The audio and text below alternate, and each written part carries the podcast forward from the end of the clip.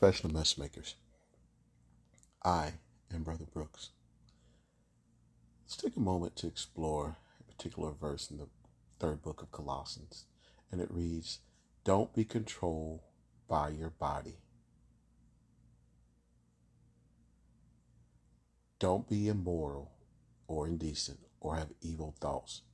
Don't be greedy, which is the same as serving idols. Kill every desire for the wrong kind of sex.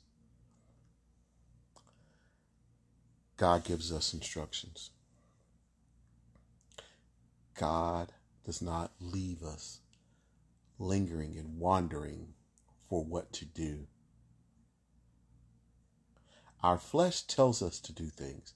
It has since the day that we were born. It has urges, it has feelings, it has wants, it has desires. That's our flesh. But what Colossians is telling us in the very first sentence, it says, don't be controlled by your body. We must submit, guys. We must surrender and submit the desires, the passions, the lusts of our heart, of our body, of this flesh. I believe that as God sat on high and he looked down on us, that God saw that we were struggling with flesh.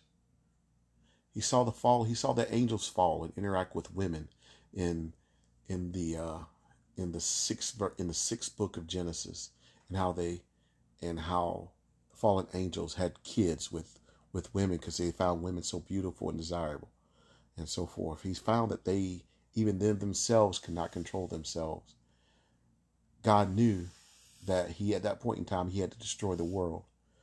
So came the great flood at which Noah survived, and we know that story and how humanity was restored. We also know about how in Sodom and Gomorrah, as God sent angels down, the men were so corrupt and controlled by their bodies that they desired to sleep with the angels.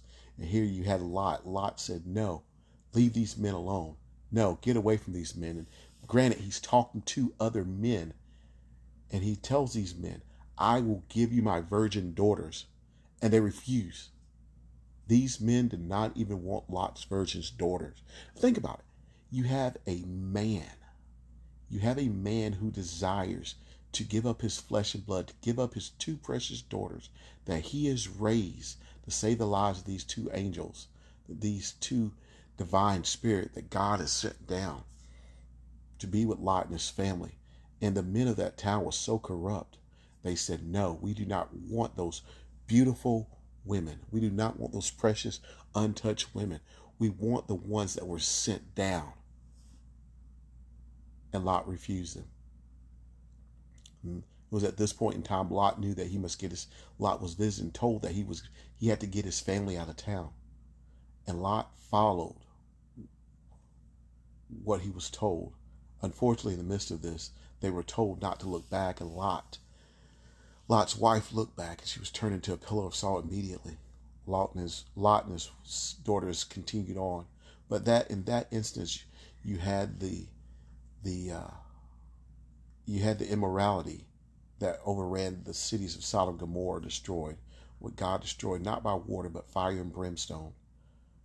You know, to try to get rid of the sin that was running rampant for people to not control our bodies. Now, there are many other examples, but we flash forward to now. Do we see examples of people not controlling their bodies, their tongue, their mouth, things they worship, things that they're into? Do we do we see people failing, you know, to control their sexual desires? Do we see people failing to to control their lustful thoughts? Do we see people failing to control with love? And the more important question is, how are we failing? What are we failing to do? Let's make it personal. Let's make it pierce. If God was to look at us, what would he see us fail to do? Let not that thing be failed to surrender. Let it not being failed to submit. For guess what? God's got us. Whether we're thinking about Christmas, where Christ was born and he came down in flesh as a baby to live this life, to walk this walk, and be among us. God gave us that as the gift. And that's why we celebrate it every year. It is the gift that keeps on giving. It's the gift of salvation beginning in this world. It came down in flesh to live this life, to provide an example of how we should live, of how we should walk, of how we should talk, of how we should interact. And it was concluded on Easter Sunday, on that hill, on that cross, where God defeated death. He defeated the flesh.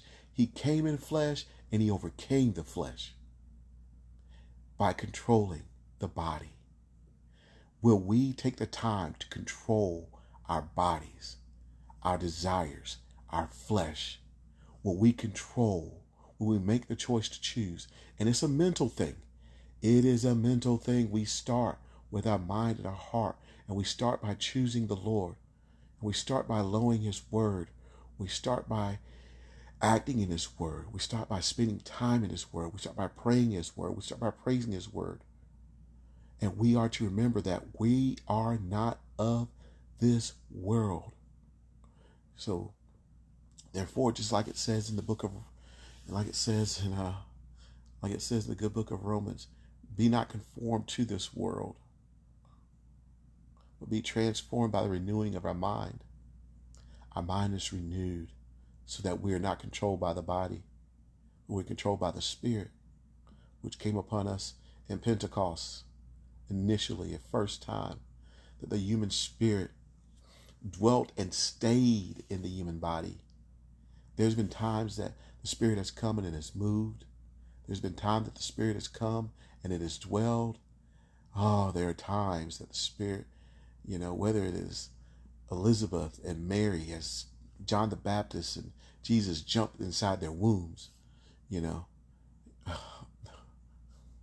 Whether it is whether it is, you know, whether it is in Eli's house where Samuel keeps getting up and saying, Yes, sir, yes, sir. You know, there's so many times that the Spirit moves. There's so many times that God speaks. Are we listening? Are we being controlled by God and being led by God? Or being controlled by the Spirit? And understand even if we fail and falter to do it 100% of the time. In Jesus' first sermon, the first time he spoke to the crowd, he, when he gave us the Beatitudes, when he gave us the sayings of beauty, in the midst of it, he said, as long as you desert, as long as you desire and strive to be righteous, you will be deemed righteous. Which means that as long as we desire as long as we try. Not no half hearted thing, but as long as we earnestly try. Even when we fail, God has got the rest. Even when we fail, God intercedes. Even when we struggle, God will, the Holy Spirit tells us it is an accessory. It, it, it supplements what we do, what we try to do, and it takes over. So we have to choose God. We have to choose not to live in the flesh. We have to choose not to be controlled by the body. Oh, God, thank you. Hallelujah, hallelujah, hallelujah. Fellow believers, listeners, just understand we have to choose God. Understand we do not have to be perfect in it. God knows we sin. He sees us. That's why He came to help us through it. Believe that. Trust that.